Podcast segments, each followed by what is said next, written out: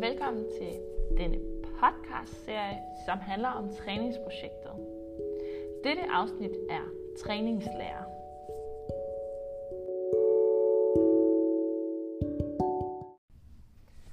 Superkompensation. Man kan træne på mange forskellige måder med mange forskellige mål. Måske du vil i bedre form, så du kan løbe 5 km uden pause. Måske du vil kunne løfte 80 kg i bænkpres eller 100 kg i squat.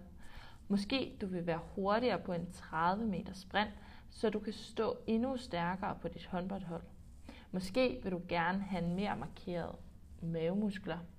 Uanset hvad det endelige mål er, er formålet at blive bedre gennem træning. Dette afsnit handler om den rette planlægning af træning. Med al træning er formålet enten at fastholde sit niveau eller at blive bedre. Superkompensation betyder, at hvis du har trænet hårdt nok, vil kroppen genopbygges e-, efter træning til at være endnu bedre end før du trænede. Din krop superkompenserer, altså den bliver bedre. Når du træner, nedbrydes dine muskler en smule. Det er det, der er rødt på figur 1. Efter træning restituerer du, altså hviler, og her vil musklerne genopbygges igen. Det er det, der er gul på figuren. Hvis du har trænet tilpas hårdt, vil dine muskler blive bedre end før du trænede. Og det er det, der er grønt på figuren. Det er det, der kaldes for superkompensation. Super betyder mere. Superkompensation er mange ting. Både mere styrke, større muskler, bedre kondition og eller mere smidighed. Det er vigtigt med den rigtige mængde restitution. På figuren er der 48 timers restitution, men det afhænger af træningsintensiteten og ens form. Er man i god form, kan man træne oftere. Som hovedregel skal du ikke træne de samme muskler to dage i streg, da kroppen ikke vil have nok tid til at genopbygge sig selv. Restitution er derfor lige så vigtig som selve træningen. Hvis du træner for hurtigt efter, kan du risikere overtræning, hvor din præstation bliver dårligere og dårligere, selvom du træner meget. Derudover øger du også risikoen for at få skader. På figur 2 og 3 ser du sammenhæng mellem præstationsevne og restitutionstid. Hvis du gerne vil træne ofte og samtidig undgå overtræning, skal du lave split-programmer. Ved split-programmer sørger man for at træne forskellige muskelgrupper i gangen, så den enkelte muskelgruppe har tid nok til at restituere og genopbygge sig selv. Det er forskelligt fra person til person, hvordan ens krop reagerer på træning og hvor lang restitutionstid man har brug for. Det afhænger blandt andet af genetik, alder, søvn og kost. En tommelfingerregel er, at man skal bruge to døgn, altså 48 timer, til at restituere. Ens præstationsevne falder hurtigt, hvis man ikke træner.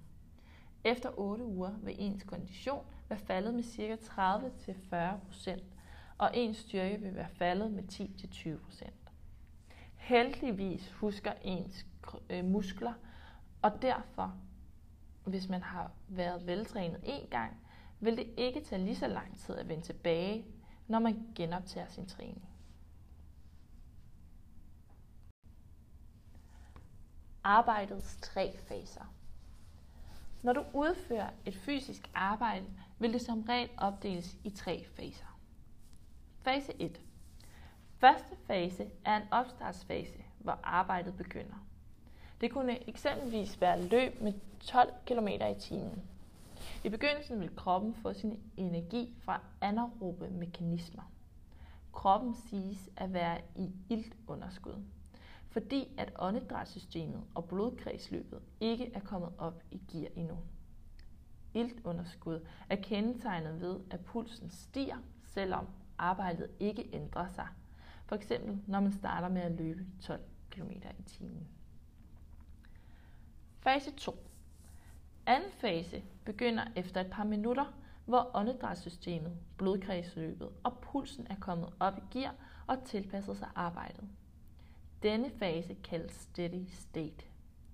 Her leveres så meget ild til blodet, at muskelcellerne kan levere stort set alt energien til arbejdet. Steady state kendetegnes ved, at pulsen er konstant. Fase, Fase 3.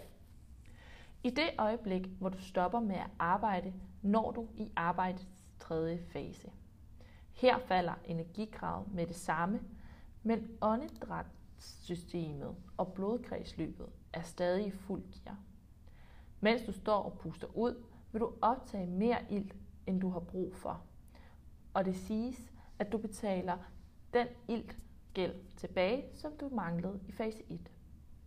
Iltgælden er kendetegnet ved, at åndedrættet og pulsen langsomt falder til hvileniveau.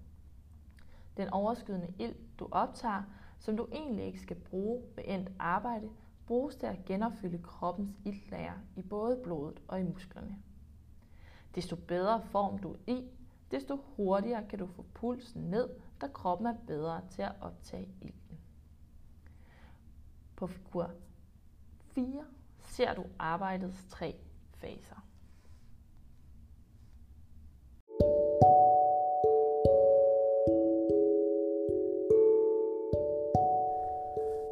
Du skal nu kigge på de fire figurer. Figur 1, 2, 3 og 4. Og kommentere på og forklare dem ud fra den tekst, du lige har hørt. Hvad er de vigtige ting og hvad er de vigtige begreber. Og så noter det inde i din OneNote. Spørg endelig og arbejd gerne sammen.